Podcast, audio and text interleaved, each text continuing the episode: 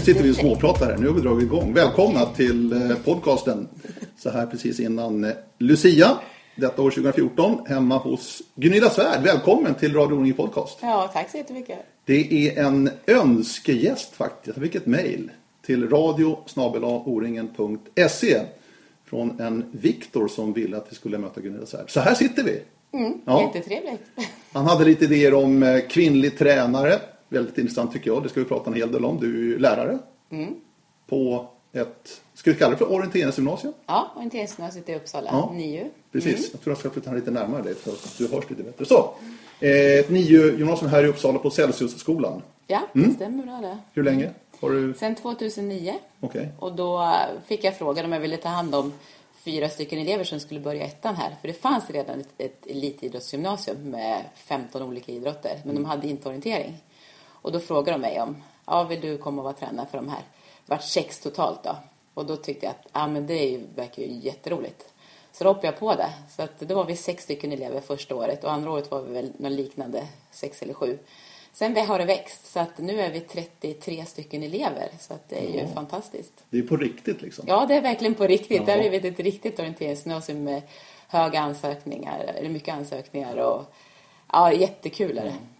Gick du själv på ett orienteringsgymnasium när du gick gymnasiet? Ja, jag gick i Strängnäs. Så att, eh, och det faktiskt, fast det var många år sedan så kan jag säga att jag minns det väldigt väl och jag har stor nytta av det nu när jag jobbar med det själv. Jag liksom kommer ihåg alla de här där man behövde plugga men man ville träna och få mm. ihop det här när man var borta på helgerna och så kom man hem och så hade resten av klassen pluggat och man själv hade inte riktigt hunnit med. Och eh, det är där jag försöker ändå liksom se, när jag jobbar med eleverna så försöker jag liksom se den här helheten och vilka tävlingar ska du välja ut och att du inte tränar för mycket, för det gjorde, gjorde jag. Jag mm. började springa för mycket och mm. fick benhinneproblem direkt. Eh, och nu kan jag ta den erfarenheten och se liksom att ja, vi måste verkligen styra upp träningen och se till att de inte ökar för mycket. Så jag tycker jag har med mig jättemycket av den tiden nu när jag är tränare själv. Vi ska komma tillbaka till träningen och din filosofi lite grann och hur du arbetar med dina elever. Vi ska också prata om din fantastiska karriär Gunilla. Mm. Som var både lång och riktigt, riktigt bra. Ja, jo, men alltså jag är jättenöjd. Det var någon som frågade mig, vi var på Uppsala idrottsgala och då blev jag intervjuad av en och frågade liksom att, ja, vilken var du mest nöjd med? Och då kände jag liksom att ja, men jag är nöjd med ganska mycket faktiskt. Även om jag inte tog ett VM-guld individuellt som jag jättegärna hade gjort. Men eh, övrigt liksom så tycker jag att jag har haft en fantastiskt rolig karriär. Framförallt mm. fantastiskt roligt har jag haft. Men två VM-guld har du i stafett. Ja, och de är ju jätteroliga. Mm. Och ett EM-guld har du individuellt. Ja, och i stafett. Och i stafett, ja, precis. Ja, jag tänkte det individuella guldet. Ja, det har jag. Och det, nej, det, det känns nästan lite så här... Man, jag fattade inte riktigt då hur stort det var. Men att jag var liksom jätteglad och tyckte att det här är något. Men just då så Ja, jag vet inte. Jag var otroligt glad. Men jag förstod inte riktigt hur stort det var. För det är ju nästan svårare faktiskt att vinna ett EM-guld än VM-guld. För det är fler personer med då. Det var alltså i Ungern 2002 som du vann medeldistansen var det va? Ja, det mm. stämmer bra det. Mm. Eh, och vi pratade, eh, vad det gäller Viktor som önskar sms så vill han prata om åldersnojor också. ja, det kanske handlar lite om att de, de, de brukar reta mig ganska mycket, mina elever, för det. Och säga det och driva om att jag snart är D50. Fast det är jag inte ens, jag är fortfarande D40 och så här. Men jag vet inte om jag har någon åldersnoja direkt. Jag har funderat lite på det. Men det kan, jag tycker det är jättekul att jobba med ungdomar. Mm. Och där, när man umgås med dem så känner man ju sig ungdomlig. Ja. Jag, för egen del så tror jag att jag är ungefär lika gammal som dem. Men jag vet att de inte tycker likadant. Men, och likadant så har jag nog alltid tyckt om, alltså de personerna jag är med så jag är nog rätt liksom, jag tror i alla fall att det är rätt ungdomlig i sättet. Och det, det är för en siffra inte så mycket eh, värt så. Utan, men ja, om vi pratar orienteringsmässigt så springer du väldigt sällan din rätta klass. Ja, det gör jag verkligen inte. Nej. Nej. Och det, ja, det är många små åsikter om det här och det vet jag. Men jag tycker att så länge som jag tycker att jag hänger med och jag tycker att jag ändå kan placera mig där så tycker jag inte... Skulle jag komma sist i varenda tävling då skulle jag tycka att ja, men det kanske är patetiskt, spring din klass. Men nu tycker jag att jag kan ändå placera mig i D21 och, då, och jag tycker att det är väldigt roliga banor och fortfarande ser jag. Alltså det är många i min ålder som inte kan springa eh, långdistans för att det är 15 000 del. Men jag ser kartorna fortfarande väldigt bra. Och tycker fortfarande att det är väldigt kul och jag är ju tränad för det. Så att än så länge känner jag mig inte riktigt, liksom, jag tycker inte att det är kul. Jag, fortfarande så vill jag tävla, verkligen. Men hur mycket tränar du då? Alltså för att ändå hänga med hyfsat i D21 elitklassen fortfarande. Ja, alltså jag tränar ja, sex gånger i veckan skulle man kunna säga.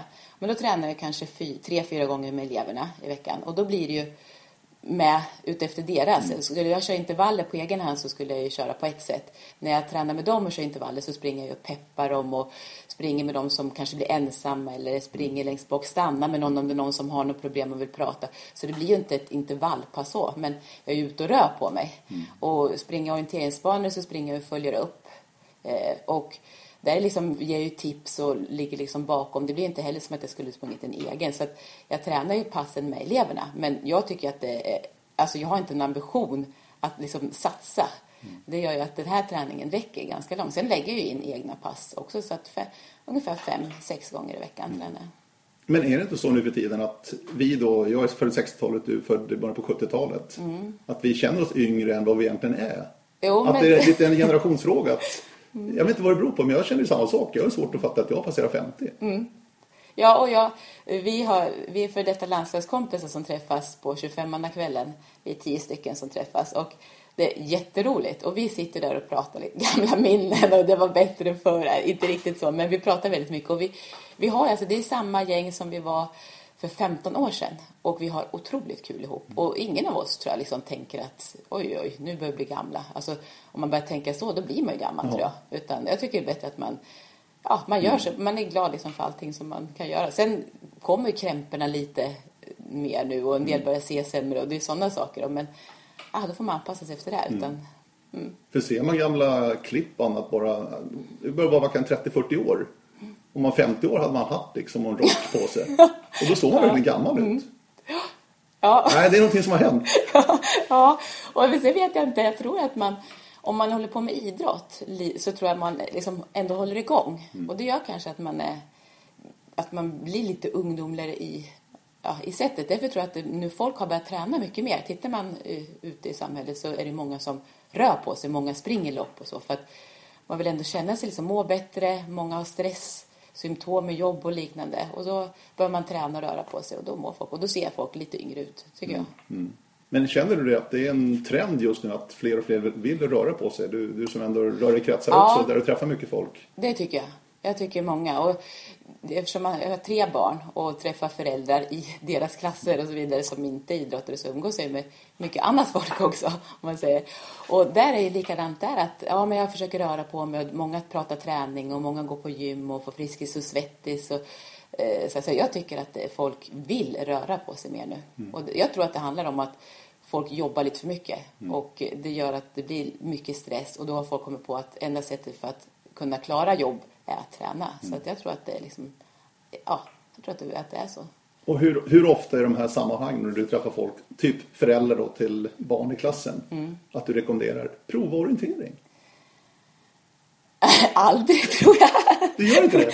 Nej, det gör jag inte särskilt ofta. För vi som är orienterare, vi tycker Ja. att det är fantastiskt. Ja, det, de gångerna jag gör det, det är när jag liksom pratar om någon kommer in på att de springer. Då säger jag så här, "Ah, ska du inte springa stigen till Lunsentorpet? Lunsenskogen är ju en fantastisk skog. Och så går det en stig som är jätte, jättefin.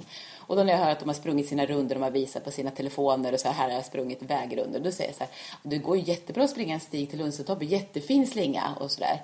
Eh, Så rekommenderar jag. Eh, Och då kan ju många tycka, ja men då vet jag inte om jag hittar. Ja, men, så att många är lite rädda för att komma ut så. Sen har vi inom klubben i IF Tor en otrolig ungdomsverksamhet och där erbjuder vi eh, föräldrar, alltså en föräldrakurs. Och den är ju jättepopulär så vi får ju väldigt många föräldrar till de ungdomarna som börjar i klubben som börjar orientera. Och då kan det nästan bli så att föräldrarna är mer intresserade än vad barnen ibland blir. Så att eh, där fångar vi upp många föräldrar. Eh, men sen tyvärr så tycker jag att många, ja, en del säger så här, åh det var jättekul, säger en del. Och då har de fått en positiv eh, upplevelse från skolan. Sen kommer ju många och säger så här, orientering var det värsta jag visste, hör jag jätteofta. Och då har de kvar det. Men kommer de in nu i orienteringen så har de en annan syn på det. Så att eh, man skulle jättegärna vilja locka liksom, men jag har fullt upp med alla ungdomar och locka dem så att jag lägger ner föräldrarna. Jag förstår det. Du, om vi tar det här från början. eh, OK Måsen Oxelösund. Mm. När fick du smak för orientering? Var det givet för dig eller? Nej, det var det inte. Och det tycker jag är ganska kul. För att det är många som tror att man måste vara uppväxt i en orienterad familj för att lyckas. Och det är ju inte jag. Utan det var en granne som hette Eva Schelin och hennes pappa. Eh, De tog med mig på en julfest. Eh, Det var det första. Och då fick man ju tårtor och det var godis och så tyckte jag verkade vara kul. Och alla andra fick så lite små pokaler för de hade sprungit någonting. Och jag hade ju inte sprungit någonting så jag fick ju ingen pokal. Jag tänkte så här, ja men det verkar kul, man får pokaler om man springer här. Eh, Och sen var jag med på ett läger, Det var nästa aktivitet som de tog med mig på. Och läger är ju också fantastiskt kul. Så då tyckte jag, ja men orientering verkar vara kul. Och sen så la han orienteringsbanor på tomten. Och jag fastnade ju för liksom, det här att leta upp, det var ju som att leta skatter liksom. Så jag tyckte nog att det var kul från början och tror att jag förstod kartor väldigt lätt. För det har jag märkt när jag har liksom ungdomar i 7-8 års åldern att en del förstår kartorna ganska snabbt och en del förstår inte. Och förstår man det, de tycker att det är kul. Och jag tyckte att det var kul från början. Men sen höll jag ju på med jättemånga idrotter. Så att eh, jag började när jag var nio. Eh, men sen var det väl att jag började, det var när jag började på orienteringsgymnasiet i Strängnäs när jag var 16 som jag fortfarande på med bandy på is då. Och orientering. Så då hade jag ju två idrotter, en vinteridrott och så en ja, orientering då. Men det var först då, för innan dess hade jag hållit på med fyra, fem idrotter. Men det var, jag tror att det handlar mycket om att vi var ett otroligt bra kompisgäng i OK Måsen. Vi var ju många, ett stort gäng, både tjejer och killar, som hade jättekul tillsammans. Och en av dem var ju Carolina Arevång. Mm. Ja. Mm, A. Höjsgård. precis. nu för tiden. Ni har känt varandra länge. Ja, vi har känt ända sedan vi var bebisar kan man väl säga. Våra föräldrar uh, umgicks ju, så vi började lä- lära känna varandra där. Så att eh, jag började orientera och då började hon orientera. Det var så liksom? Ja, så vi har ju följts åt då. Och eh, det, vi har haft väldigt roligt ihop. Alltså många minnen eh, liksom, i stafettsammanhang och eh, vi var på konfirmations, orienteringskonfirmationsläger tillsammans. Och vi har varit otroliga konkurrenter också, vilket jag tror har varit bra. Om vi liksom, nu när vi pratar med varandra och säger vad, vad bra vi hade som liksom hade varandra liksom, och sporrade varandra på träningar och hade samma driv och ville verkligen vinna. Och, vet inte hur många gånger som vi har stått innan på 10 mila fastän på pappret inte har ett lag som ska kunna vinna. Så bara, ja, men vi, vi, nu ska vi satsa på liksom det här. Och verkligen, alltid. Och vi kom faktiskt trea ett år med OK Måsen. Och det vet jag inte riktigt hur vi lyckades med. Men vi gjorde det för att vi, nej, vi var alltid, som inför stafetten så var Karo och jag alltid så här nu, nu och nu. Så här, så att, eh, och det är jättekul. Håller ni fortfarande kontakten eller? Ja, det gör vi. In, tyvärr inte så mycket som man egentligen skulle vilja, för man hinner inte. Men så fort vi träffas så är det precis som vanligt. Så att, eh, Hur, hur mådde du den dagen när Carro tog VM-guldet i Sverige? Långdistansen. Ja. Var det lite dubbla känslor eller? Ja, du hade gärna velat stå där själv kan Ja. tänka mig. eh, I det sammanhanget så var jag väldigt egoistisk för att jag var så otroligt besviken över min egen insats. Eh, jag hade gjort en stor bom och utan den stor bommen så hade jag liksom också kunnat vara där uppe. Det var tia. Ja, jag var tio. Och ehm, jag liksom hade verkligen laddat för den där. Och hade varit så här vel om jag skulle springa sprinten också dagen innan. Och liksom valde bort den lite. Och sen då så misslyckades, tyckte jag att misslyckades på klassiska 10. Det är ju inte dåligt, men jag, jag hade ju kapaciteten att vinna och det kände jag ju. Så att jag var otroligt besviken efter det loppet. Eh, vilket gjorde att jag hade, jag kunde tyvärr inte liksom glädjas så som jag skulle velat göra i den situationen. Jag klarade inte det, utan jag var så pass besviken över mitt eget lopp. Att, eh, Har du tagit igen det efteråt eller? Ja, men det tycker jag. det tycker jag. Nej, men jag tror att jag eh, liksom har... Jag tror Karo ändå förstod, eftersom vi känner varandra så väl, så tror jag att hon ändå förstod att jag är en otroligt tävlingsmänniska och vill verkligen vinna. Och samtidigt är jag en väldigt dålig förlorare. Och där klarade jag liksom inte att vara en bra förlorare. Eh, när jag tänker tillbaka på det, eller liksom har tänkt på det, så var jag inte en bra förlorare då. För jag hade kunnat, det är klart jag var fram och kramade om, om henne och grattis och allt sånt där. Men jag vet att jag liksom kanske inte klarade sen att vara med på det här runt om utan jag var tvungen att gå ifrån liksom för mig själv för att jag var för mycket i mig själv. Mm. Ja, jag kan tänka mig att det var något sånt alltså. Mm. Ja. ja, det är spännande. Eh, vi ska komma tillbaka till VM i Sverige för att det finns andra härliga stories där också. Men med tanke på Carro då, det var mycket snack om en mamma-effekt då för eh, Carolina Mm. A. Högskolan. Hon tog VM-guldet. I och med att hon fått sitt första val, Oscar. året innan. Ja, Tror jag att det var. 2002. Ja, Två år Eller innan. två år innan, precis. Och mycket snack om en mammaeffekt där. Du fick också ert första barn under din karriär, Lina. Kunde du känna något liknande? Alltså det, det snackas en del om det här med mammaeffekten då, att man får några hormonella förändringar liksom i den kvinnliga kroppen. Ja, alltså många pratar ju om det här med att man får lite distans till idrotten. Men det tycker Men då är det med huvudet egentligen. Ja, precis. Och eh, där tror jag att det är för många faktiskt. Kroppsmässigt så, ja, möjligt att jag, alltså jämför jag testrundor och liknande så kanske det förbättrar mig lite marginellt. Jag var väldigt bra form liksom 96-97 med. Så att jag tror den, så tror jag inte att det påverkar mig så jättemycket. Och även mentalt så kände jag nog inte riktigt det heller. Så att, ah, jag vet inte. Däremot så fick jag liksom, jag tränade inte lika mycket. Och det tror jag, men jag hade grunden.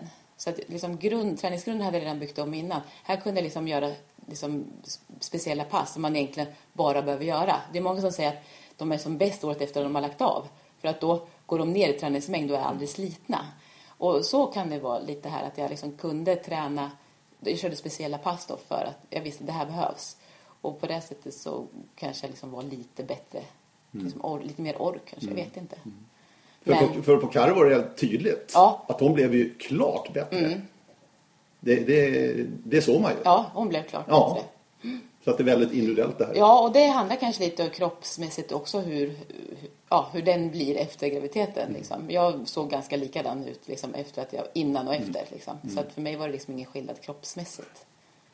Eh, när, när kände du Gunilla att du kunde bli världens bästa orienterare? Finns det någon speciell lopp eller tävling eller var det en process att det, liksom, att det, det, bli, det gick bara bättre och bättre så att säga? Jag, tror, jag vet att jag tänkte den tanken att när jag vann världskuppen då var jag egentligen bäst just på världscupsdeltävlingen 92, då var jag 22 år. Eh, men att jag tänkte, kan jag vinna en världscup, då kan jag vinna ett VM. Då kom den tanken. För innan hade jag nog inte tänkt att de är lite för bra, de här Marita Skogum som var som bäst då 93, 92, 93. Eh, Men jag vann ju världscupen 92 när hon var med. Och då bara, okej, kan jag slå Marita, då kan jag vinna VM. Så att det var då som första tanken där. Sen tror jag alltid jag haft tanken att jag vill vinna. Liksom. Så vet jag inte om jag har förstått att det var svårt. För att det var nog bra att jag inte förstod att det var svårt. Utan min tanke var ju bara att alltså, jag vill vinna tävlingar. Liksom. Du har haft talangen, har du varit inne på redan. Du har också haft ett sug, du, har gillat att träna hela tiden. Jag har alltid tyckt om att träna. och det är väl en viktig ingrediens i det här, är det inte det? Jo, det är jätteviktigt. Jag har alltid tyckt att det var kul att träna. Och det är därför jag fortfarande tycker att det är roligt. Eh, och det har jag mycket nytta av också nu när vi pratar träning på jobbet med min kollega Joel Sjölander. Så pratar vi träning. Och då bara, jag har aldrig liksom följt de här zonerna som det pratas om mycket. Utan jag har aldrig tränat så här och så här. Alltså man, man pratar så mycket träningsfilosofi. Men jag tränade ganska mycket efter huvudet. Men jag har tränat rätt mot vad det, säg, vad det sägs nu.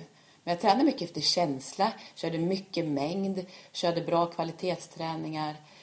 Ja, jag, har liksom, jag har tränat så som man kanske skulle ha gjort. Och, och tränat mycket alternativt gjorde jag också. Vilket jag tror väldigt mycket på. För att jag höll hela tiden motivationen uppe, jag slapp skador, jag slapp sjukdomar. Eh, jag var inte sliten i musklerna och, och sådär. Så att, ja, Så det innebär att du har haft en bra förmåga att kunna lyssna på kroppen. ja, jag har en väldigt bra förmåga att lyssna på kroppen. Och det är in- en styrka, det är ju en jättestyrka. Mm. Jag känner min kropp ganska väl och eh, har också vågat eh, tro på det jag gör. Och vågat att, och springer man med ett gäng och så har jag bestämt att jag ska springa ett långpass lugnt, då har jag gjort det. Jag har inte varit den där som behövde visa på träningen att jag var bäst. Utan jag har följt min plan och varit trygg i det. Och det har jag inte heller förstått att det är en styrka, men det förstår jag nu när, man, när jag jobbar med ungdomar att se liksom att ja, vilka vågar ta det här att följa sin egen plan. Vilka vågar liksom vara trygga i sig själv när man tränar och tro på det man gör. Till de som bara hänger med eller alltid måste visa på träningar och sen klarar man inte av att prestera på tävlingar istället då. Men du pratar om plan, du har haft plan hela tiden, alltså en träningsplan. I grovt, eller inget nedskrivet egentligen? Ja, Eller? Nej jag har nog inte varit så analyserande Nej. som många är utan jag har skrivit träningsdagbok och jag har fyllt i lite och tittat men jag har aldrig haft så att jag ska träna så här många timmar i år och öka så. Så har jag nog aldrig, aldrig direkt haft utan mer haft att jag vill träna mycket, mycket liksom. Men sen lyssnat om jag märker att äh, nu är jag jättesliten. Då har jag varit, liksom, lagt in en lugnare vecka och sen har jag återhämtat mig. Och sen har jag tagit ganska lång period med vila på hösten. När jag har, Vågat vila? Ja, vågat vila. Och det här kunde jag göra. Jag la in en hel vecka vila en gång på sommaren ofrivilligt för att jag hade ont i halsen, men inte något annat. Och så vilade jag liksom en vecka och gjorde andra saker. Och sen var jag i jättebra form. Mm. Så då var jag, jag kanske måste testa att lägga in vila vecka innan för att se om det ger någon effekt. Eh, och det testade jag, men det funkar inte riktigt. För då var det helt, när jag kunde träna, då ville jag det. Där, där kunde jag inte träna. Och då var det liksom helt, ja, det, det kändes naturligt. Och en del kan ju bli stressade av att man inte tränar. Och det har jag också blivit. Men då blev jag inte det. Utan jag visste att jag hade en bra grund. Okej, okay, det var nog bra för min kropp att lägga in den här sex dagars vila. Liksom. Mm. Har, har, du haft någon att bolla med, alltså som en egen tränare, någon eget bollplank? Eller ja. har du skött dig själv i mångt och mycket under din karriär? Eh, på gymnasietiden så bollade jag lite med Kristina Blomqvist, Blomman. Eh, hon var ju tränare där och det var jättebra. Um, sen bollar jag lite med juniorlandslagsledaren, lite grann så här. Det har alltid varit liksom kul att höra vad folk tycker. Så både Janne Sundby och Kalle Torell som jag hade där bollade jag lite grann med. Um, sen som senior så bollade jag lite med eh, Signar Eriksson emellanåt och även Marita Skog, lite grann sådär. Men sen hade jag en tränare som hette Pekka Anderman som nu också tränar Emma Johansson i Domnarvet. Han är friidrottstränare. Mm. Men han hjälpte mig med, med träning eh, lite. Men där, det var svårt för att han kom in 2004, alltså mitt sista år och hjälpte mig. Och då var jag helt inkörd i att kunna köra min egen träning. Mm. Och när han sa att du ska bara köra 10 stycken enminutsintervaller sa jag, nej men gud, jag brukar köra 25. Jag kan inte bara köra 10, det är för kort pass. så att vi liksom kom lite i konflikt med varandra för jag ville köra ofta väldigt mycket mer. Mm. I jämförelse med vad, vad han tyckte. Um, och han körde mycket hårdare pass än vad jag tyckte. Så vi hade, men det var väldigt utvecklande. Och jag hade lite svårt att lyssna. Jag var inte särskilt, inte bra på det tror jag. Och lyssna på någon annan för att jag inte var van vid det. Men eh, jag har alltid tyckt om att bolla. Och sen Staffan då förstås, min man. Mm. Som jag har bollat, vi har ju bollat väldigt mycket och diskuterat under tiden som han satt också. Um, så att jag har haft lite folk att bolla med hela tiden. Mm. Men jag har inte haft någon som har sagt till mig, du ska träna så här. Utan jag har liksom mest lagt upp min egen träning. Mm. Sen har inte jag behövt någon som pushar mig att träna. Nej, jag förstår det. Nej. Eh, och däremot har jag råkat ut för skador. Så jag har haft i, jag hade en, under foten en skada och ljumsken en skada. Vilket gjorde att jag avstod från löpning från november till februari ett år, ett år. Och från oktober till februari ett annat år. Då jag inte sprang ett dugg. Och första tillfället jag gjorde det, det var 90 90. Så då var jag liksom, det var 91 så jag skulle vara första året i senior. Och då tänkte jag att det här kommer jag aldrig gå, jag har inte sprungit någonting. Men så här, efteråt förstod jag att ja, men, det var ju inte i den fysiska förmågan det satt utan det satt i huvudet att jag trodde inte att jag kunde hänga med. Eh, sen då när jag fick det året efter, då hade jag ett av mina bästa år, 92. Då hade jag också tränat alternativt hela vintern. Men då visste jag att ja, men det handlar inte om det, utan det handlar om att jag inte har van med kartan på mm. samma sätt. Och då gick det ju bra direkt. Mm. Så att, eh, jag tror ju mycket på att träna andra saker och få kroppen att återhämta sig lite ibland. Mm. Är det här någonting du eh, pratar med och pläderar för dina adepter och dina elever nu på skolan? Jo, men lite. De som jag är, jag har hand om tio stycken framförallt och där jag har personliga samtal. Och de försöker liksom titta efter och lyssna. Sen är det ju några som kommer med en bakgrund som, där de är vana att springa jättemycket. Då är inte jag inne där och propsar på mitt. Däremot så säger jag oftast att ska de öka mängden så tycker jag de ska öka med alternativ träning. För om de har sprungit fem, sex gånger i veckan så tycker jag liksom att då är det kanske inte löpningen de ska öka med utan då kanske det är liksom alternativ träning de ska öka med. Vad är alternativ träning i din värld, i dina ögon? Ja, jag tycker äh, vattenlöpning och simning, det körde vi nu i tisdags med alla elever för att de ska lära sig träna alternativt även fast de inte är skadade. Men hur kul är det på en skala?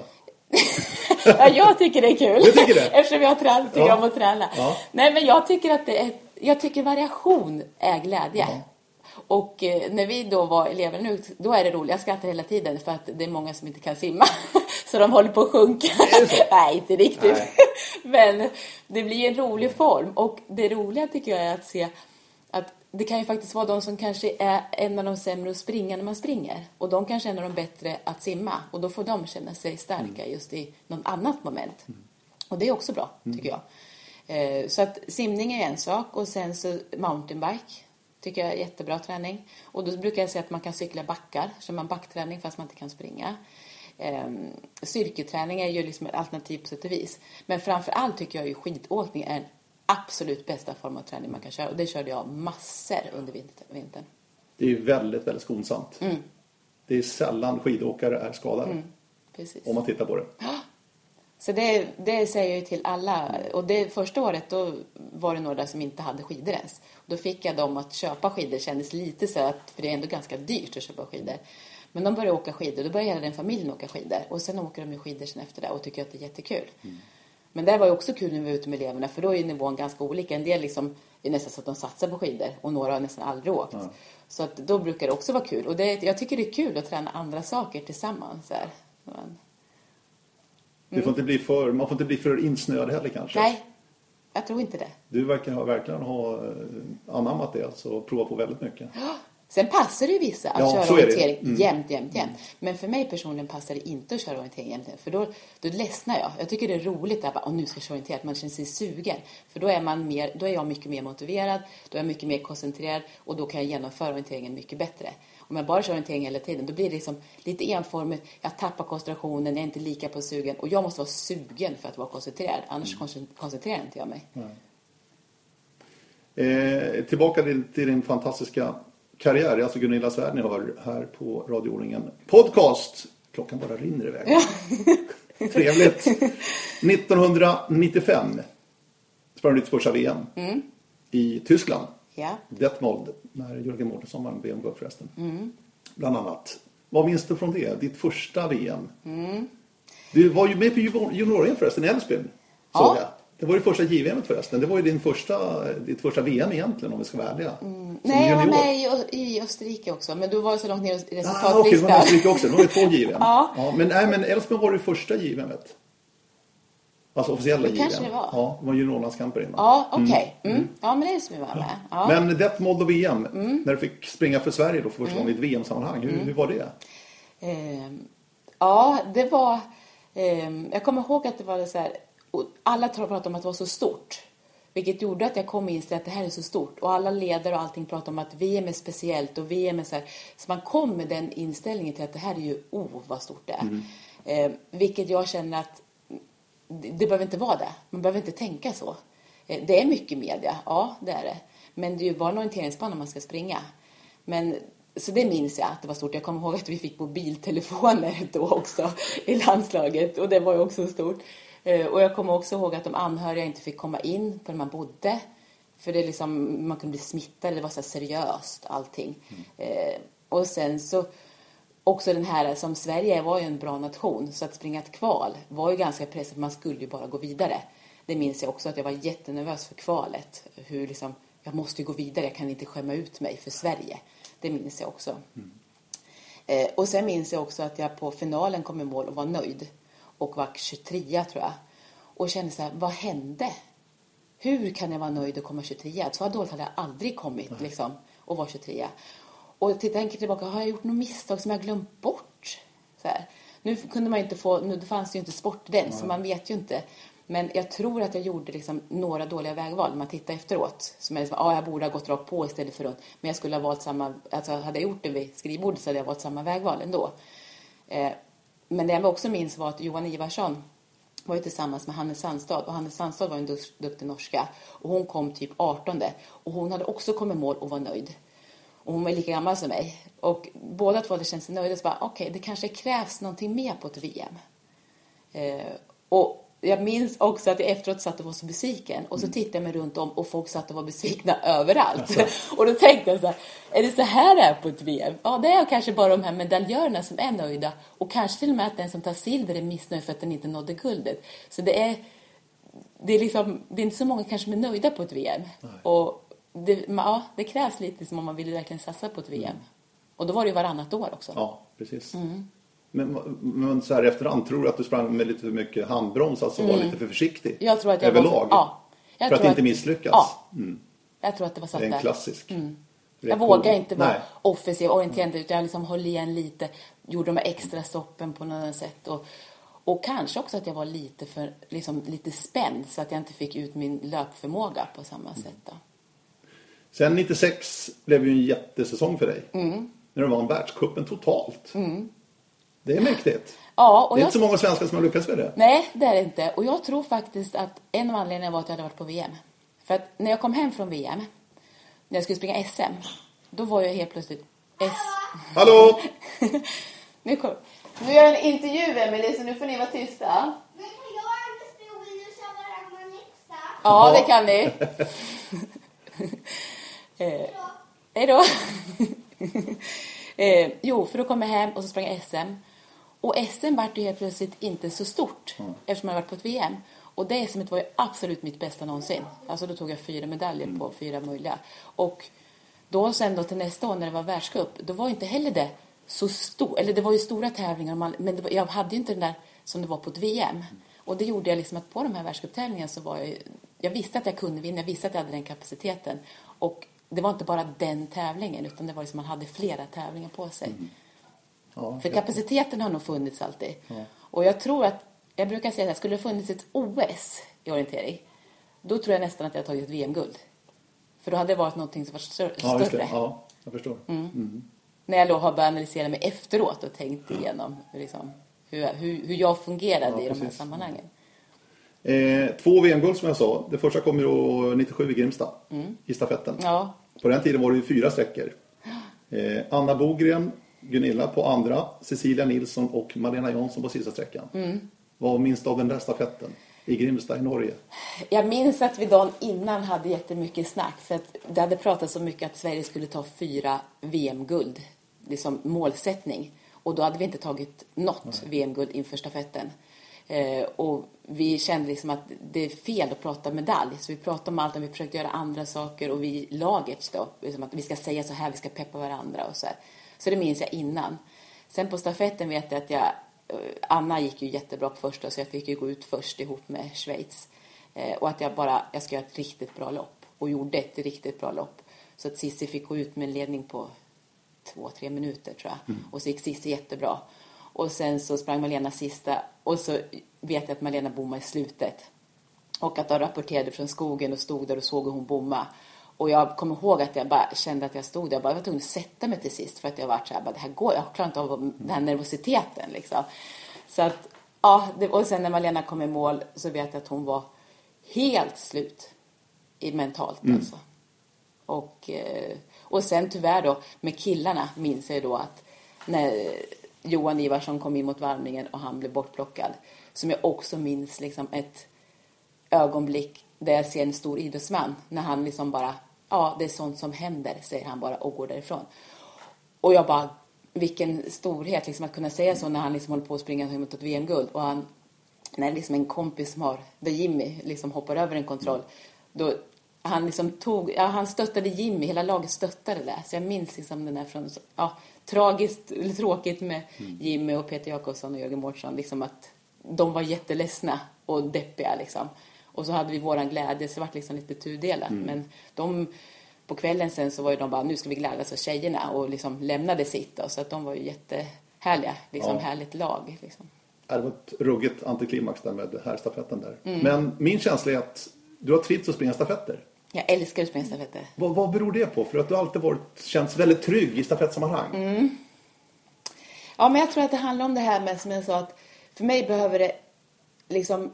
mm, Eh, för att jag ska koncentrera mig så måste jag känna en glädje och tycka att det är kul. Och stafetter har alltid tyckt att det är kul, för att man är ett lag. Det gäller liksom att...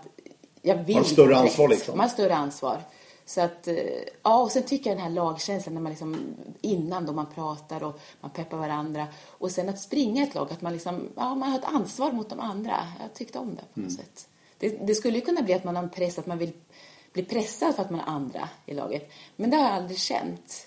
Och det tror jag liksom handlar om att jag tror att jag när jag sprungit i lag så har jag försökt peppa dem alltid när man sprungit klubblag som inte har gått så bra. Att jag, liksom har försökt. jag har ju varit jättebesviken när det precis sker. Jag har blivit tillsagd av min pappa några gånger att nu får du skärpa dig. När jag har stått liksom bara åh nej, vi ligger en kvart efter på första, nu har vi ingen chans. Jag har känt så. Och sen har jag försökt skärpa mig och så har jag försökt förmedla en annan känsla liksom, när jag har träffat personerna.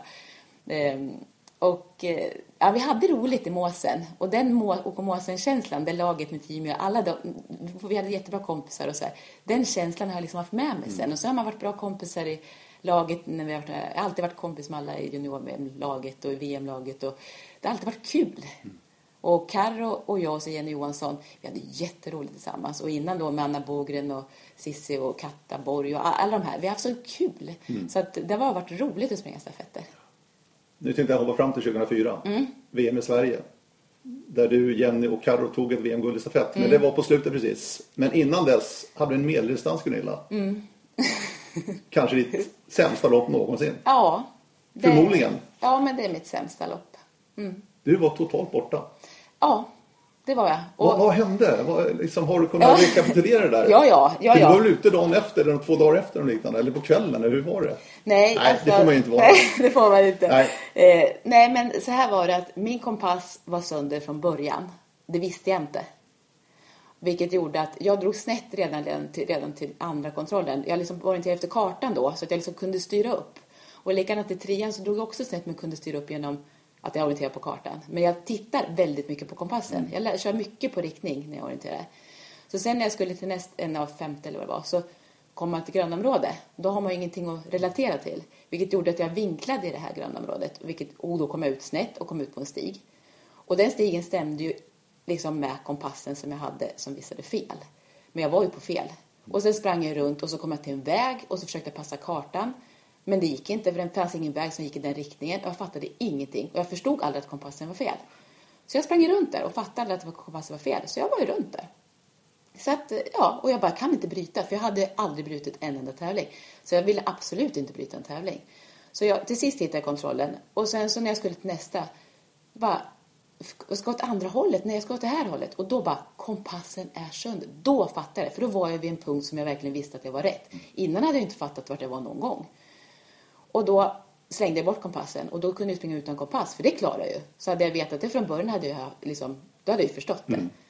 Ehm, och sen sprang jag runt den där banan. Men det som var var ju att eh, ja, två dagar innan vi åkte iväg till VM, som nästan ingen vet om, var att jag hade åkt in på sjukhus för att jag hade fått jätteont i huvudet. Och då rådde landslagsläkaren mig att åka in och titta för de trodde jag fått en hjärnblödning. Så då låg jag inne på akuten två dagar innan VM startade. I Västerås? Nej, i Uppsala. Alltså, så två ja, det var innan VM-veckan började? Ja. Eh, Så låg jag en natt på Akademiska. Eh, Sov ingenting, blev kollad om hade hjärnblödning. Ja, det var ju så här att blir det någon VM överhuvudtaget. Så sen när det här hände, då trodde ju liksom min familj som visste om det här och Staffan då att nu har det hänt Gunilla någonting i skogen. Så att de var, gick ut i skogen och letade efter mig. Liksom. Så det var liksom mycket mer omtumlande än vad många kan tro. Så att, men jag var ju inte, de trodde jag hade fått en helt blackout. Liksom. Men enligt mig så det hade jag ju inte. Så Staffan tyckte så här, ska du verkligen stämpla vid sista? Du kommer komma absolut sist. Ja, jag ska gå runt, sa jag.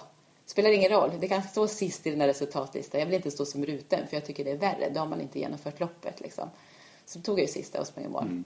Men vilken uppladdning in på sjukhuset där, alltså bara dagar innan VM Ja, drar igång. det var den dagen vi skulle åka iväg så jag kom en dag senare men då sades ingenting till truppen att det var för att jag låg på sjukhuset. Man höll där hemligt för pressen och allting. För att eh, man, det skulle bli så stort och då skulle de bara fokusera på det och då tyckte de att då kommer det störa Gunillas uppladdning. Eh, men jag tror att det hade varit skönare för mig att berätta det för att det låg jag liksom inne så att jag var ju lite så här, nu var det ett kval till klassiska som jag fick det första loppet och då kände jag att ja men det gick ju att springa liksom så jag behöver inte men jag tror att den uppladdningen var ju tyvärr inte den bästa. Nej, och det var ju sorgligt för att jag var ju otroligt bra form. Alltså både, alla bitar var egentligen väldigt bra form men det där störde mig liksom tror jag. Är det någonting som har kommit tillbaka senare? Just Nej. den där känslan som du hade då? Nej, jag var ute och körde ett eget träningspass. Och när jag kom tillbaka och skulle låsa upp bilen så hittade jag inte bilnyckeln.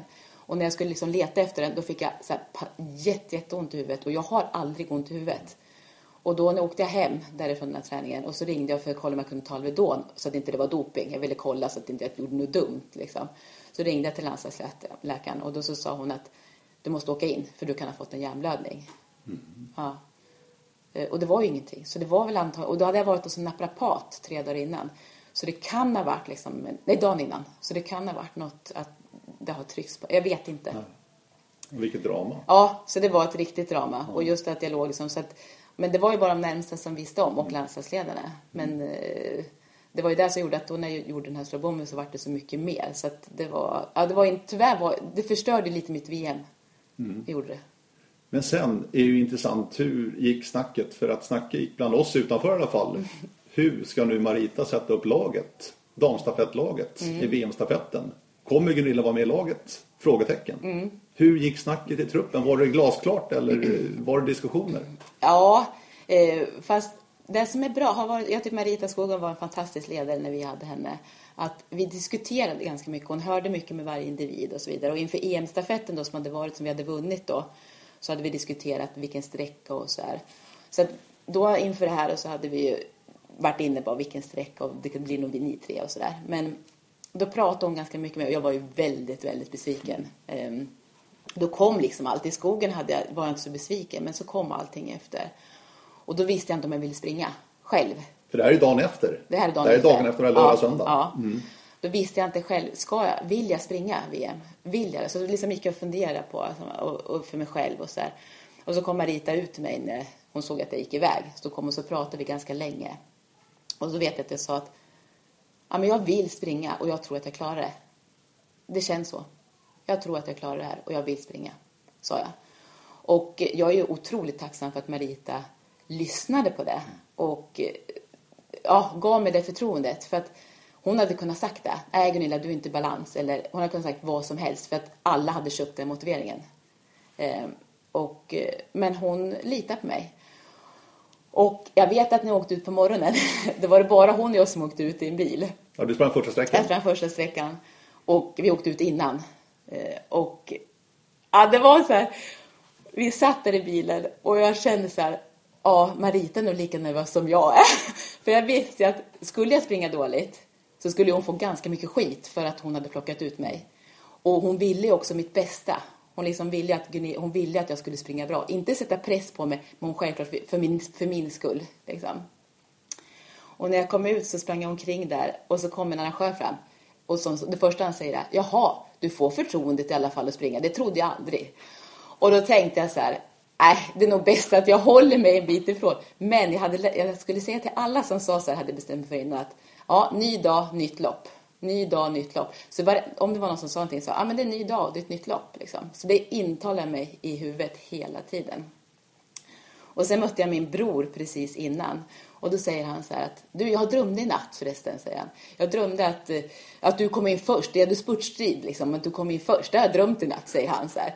Och på något vis så var det som att, ah, jag vet inte, jag tror att det liksom hjälpte mig lite till. Att jag, jag kände att jag hade liksom stödet av mina närmaste liksom kring där.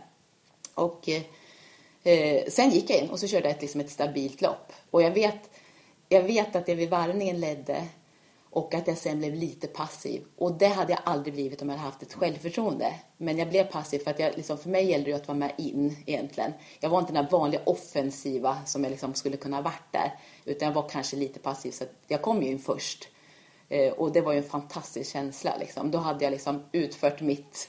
Så att oavsett hur vi hade sprungit tror jag, eller vad precis, så hade jag nog liksom varit stolt över mitt eget lopp. Att jag liksom klarade av att vända det. Men jag, jag, och det har jag en jättestor nytta av över- överhuvudtaget. Och även nu när jag pratar med elever, likadant där. att Det är en ny dag.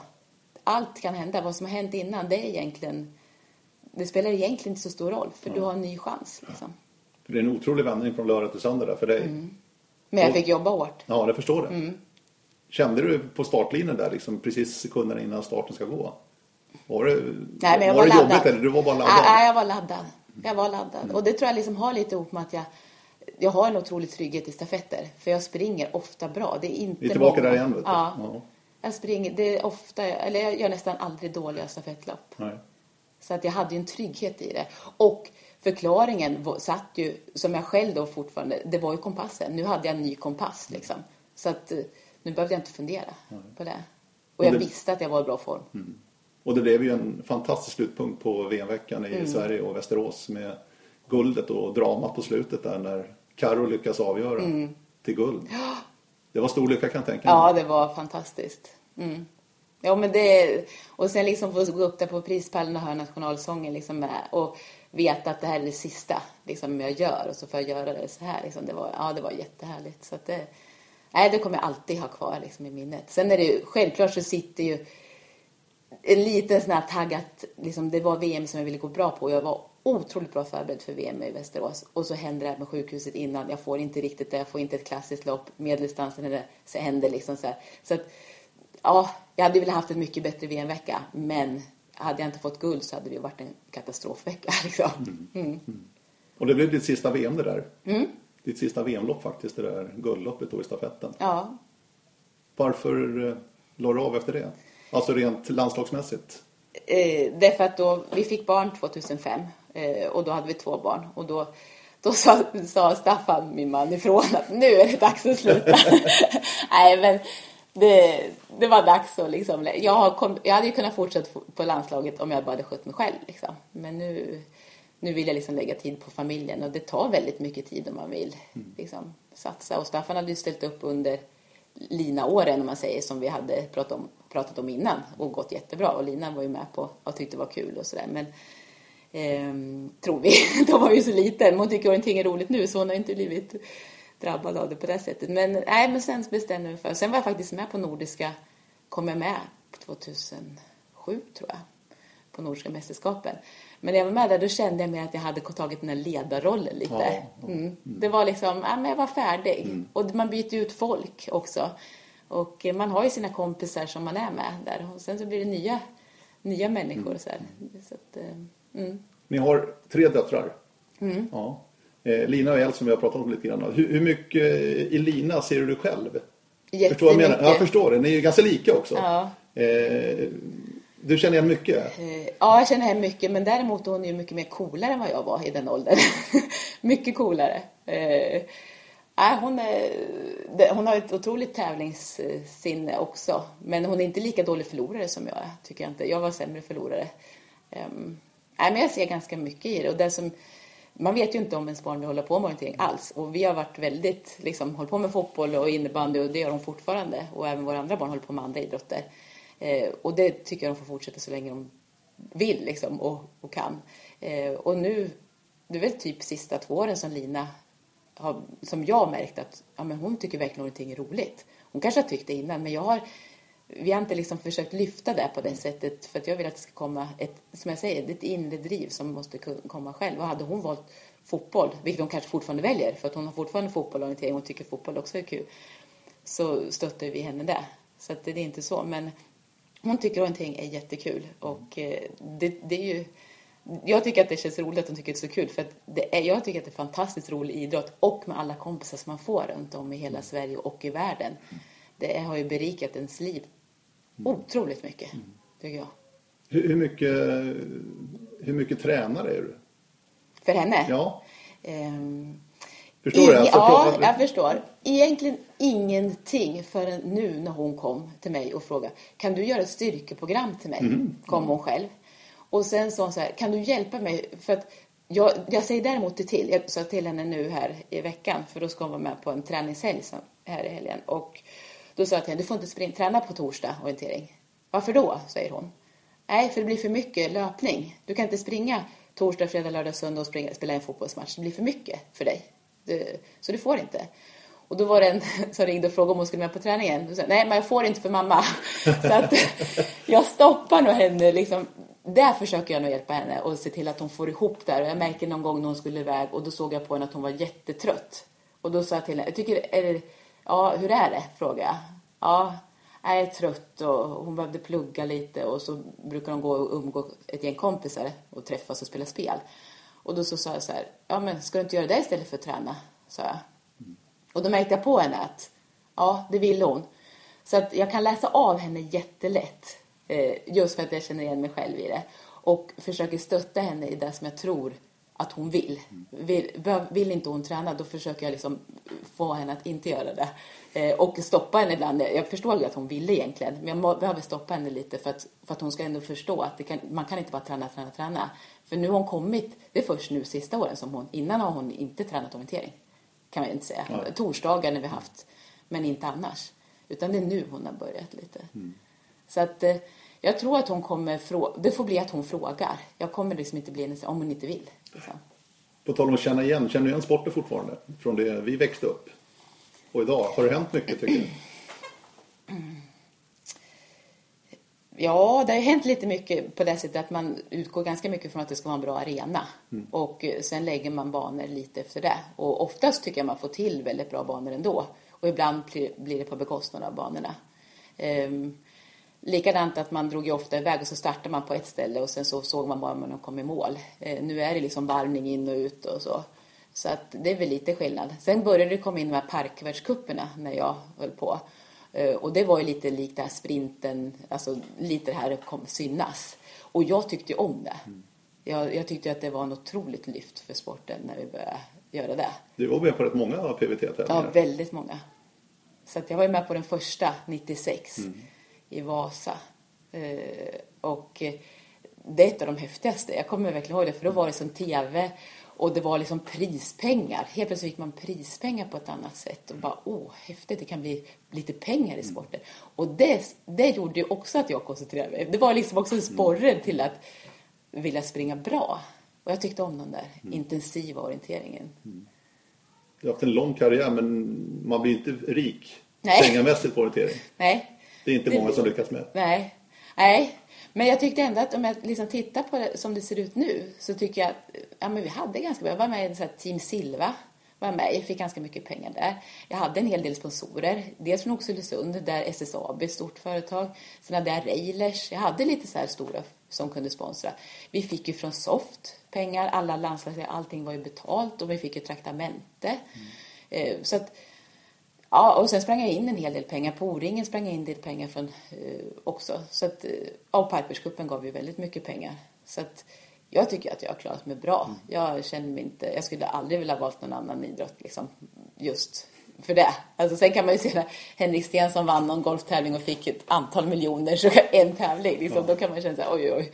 Det är stor skillnad. Så visst hade det varit väldigt skönt om man hade fått en miljon lite då och då. Det hade varit skönt. Eh, Men nej, det är ingen sport man blir rik på, men den berikar ens liv otroligt mycket. Och jag tycker att det är, är värt mer än pengar om man har pengar. En väldigt bra slutpunkt. Önskegästen Gunilla Svärd. Eh, nu vankas eh, Lucia och jul. Mm. Och stress. Gillar, gillar du helger? Ja, jag gillar helger. Gör det? Ja, jag gillar helger. Men det är ganska mycket när man har tre barn. Det är otrolig eh, lycka att ha tre barn för det är mycket glädje och mycket aktiviteter. Men det är väldigt mycket runt om. Det är det ena med det andra och sälja dit och vara på handbollsturneringar och sälja kakor och ullmax och allt vad man nu ska sälja och klasskalas och liknande. Så det är väldigt mycket aktiviteter. Och nu vid jul när alla julklappar ska handlas så, där, så är det ju ganska mycket. Eh, och vi håller på med antagningar i jobbet till nästa års elever. Så att eh, den här perioden är ganska tuff. Men sen har man ju ett jullov som är fantastiskt skönt att ha. Eh, jättetack Gunilla Svärd. Mm. Önskegästen alltså här på Radio O-ringen Podcast. Eh, har ni förslag, idéer om eh, andra önskegäster, hör av er på radio snabel-a-o-ringen.se. Eh, ha nu en skön Lucia så hörs vi till jul igen med en ny fräsch gäst. Hej då!